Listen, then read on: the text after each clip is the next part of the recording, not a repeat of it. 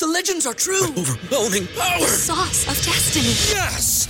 The most legendary sauce has arrived as McDonald's transforms into the anime world of WcDonald's. The greatest flavors unite in all new savory chili McDonald's sauce to make your 10-piece Wick Nuggets, fries, and Sprite ultra powerful. Unlock manga comics with every meal and sit down for a new anime short every week only at WcDonald's. Ba-da-ba-ba-ba, go! At participating McDonald's for a limited time while supplies last.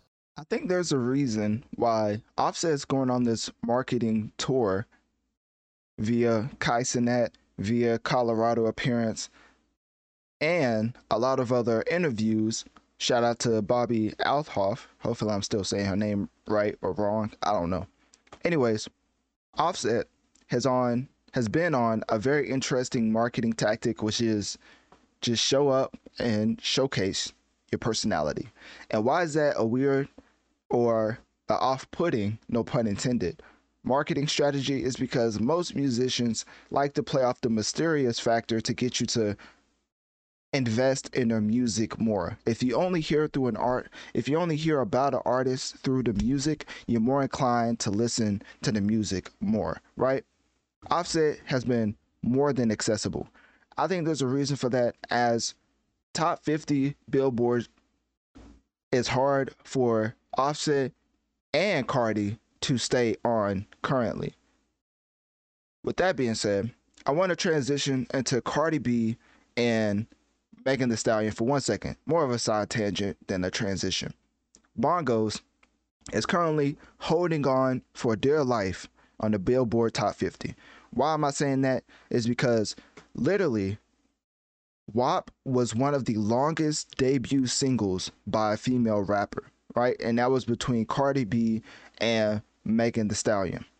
Now, that's been surpassed by Nicki Minaj's Super Freaky Girl, which is by far her most successful track of her career, as far as not all time, of course, but as far as as fast as it as fast as it got to number one, and as long as it stayed charting, it's her most successful track. Obviously, she probably has more downloads and listens from older tracks.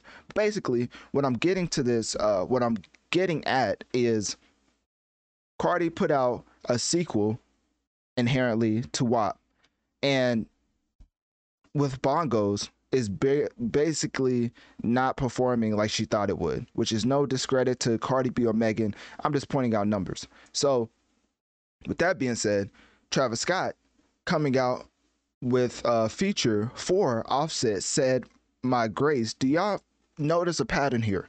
First, we have Cardi B having Kanye West and Lil Durk on a single. Then Cardi B has Megan Thee Stallion, which should have been a surefire knock like home run because WAP is literally one of the biggest rap singles of all time when it comes to women. You have WAP, um, you have Best Friend, I believe. Yes, the the track with Doja Cat and Saweetie. That's how I, we're gonna get to my take with Doja Cat, right? And her album sales and me just being terribly wrong.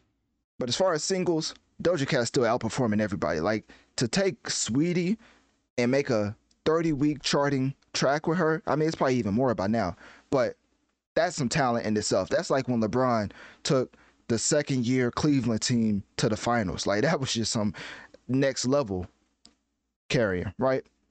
That besides the point. You had Tomorrow 2 with GloRilla that Cardi B inherently helped out when she hopped on. But I'm saying all this to say this. Cardi and Offset by themselves. Everybody in your crew identifies as either Big Mac Burger, McNuggets, or McCrispy Sandwich. But you're the filet o fish Sandwich all day that crispy fish, that savory tartar sauce, that melty cheese, that pillowy bun. Yeah, you get it every time. And if you love the filet of fish, right now you can catch two of the classics you love for just $6. Limited time only. Price and participation may vary. Cannot be combined with any other offer. Single item at regular price. Ba da ba ba ba. Would not have an impactful track to the likes of a WAP, to the likes of a Tomorrow 2, and uh, Offset, one of his big biggest singles, which is Ric Flair Drip, Drip by himself, is not as successful as some people might think, right? Bad and Boujee is by far Migos' most successful track, and that is with Uzi Vert. Now, I'm not trying to say Migos can't get a hit without being attached with somebody else, but that kind of actually I am. Migos is literally collaborating with somebody else every single track. I mean, you have Offset, Quavo, Takeoff. I mean, of course, currently, you know, rest in peace to Takeoff. Quavo's not really seeing eye to eye with Offset, and guess who they have their biggest singles with? Each other. And guess what? They don't have big, uh, bigger singles with without each other. Like even when Quavo and Takeoff was doing their thing, that was still with each other when they made Hotel Lobby. Basically, what I'm getting at is these Migos solo projects will not sell well and will not perform well if not attached to a bigger name that's had longevity and a discography of selling records by themselves. Right? So, Offset having Takeoff, or uh, Offset having Travis Scott on this album, which you can see right here on the Analytic Dreamz uh, video podcast Spotify version for the video you see them in a uh, club. I don't know what type of club this is, but basically they're promoting the track. Of course, uh, you see Cardi B there. Uh, she there she is right there. You see, uh, is that Metro? Is that Offset? I don't know if that's Metro or Offset. Uh, and then you see Travis Scott, right? I believe that's Offset. I'm tripping. And then Cardi B again. Basically, you get it. Um, it, it's a reason why they're teaming up with these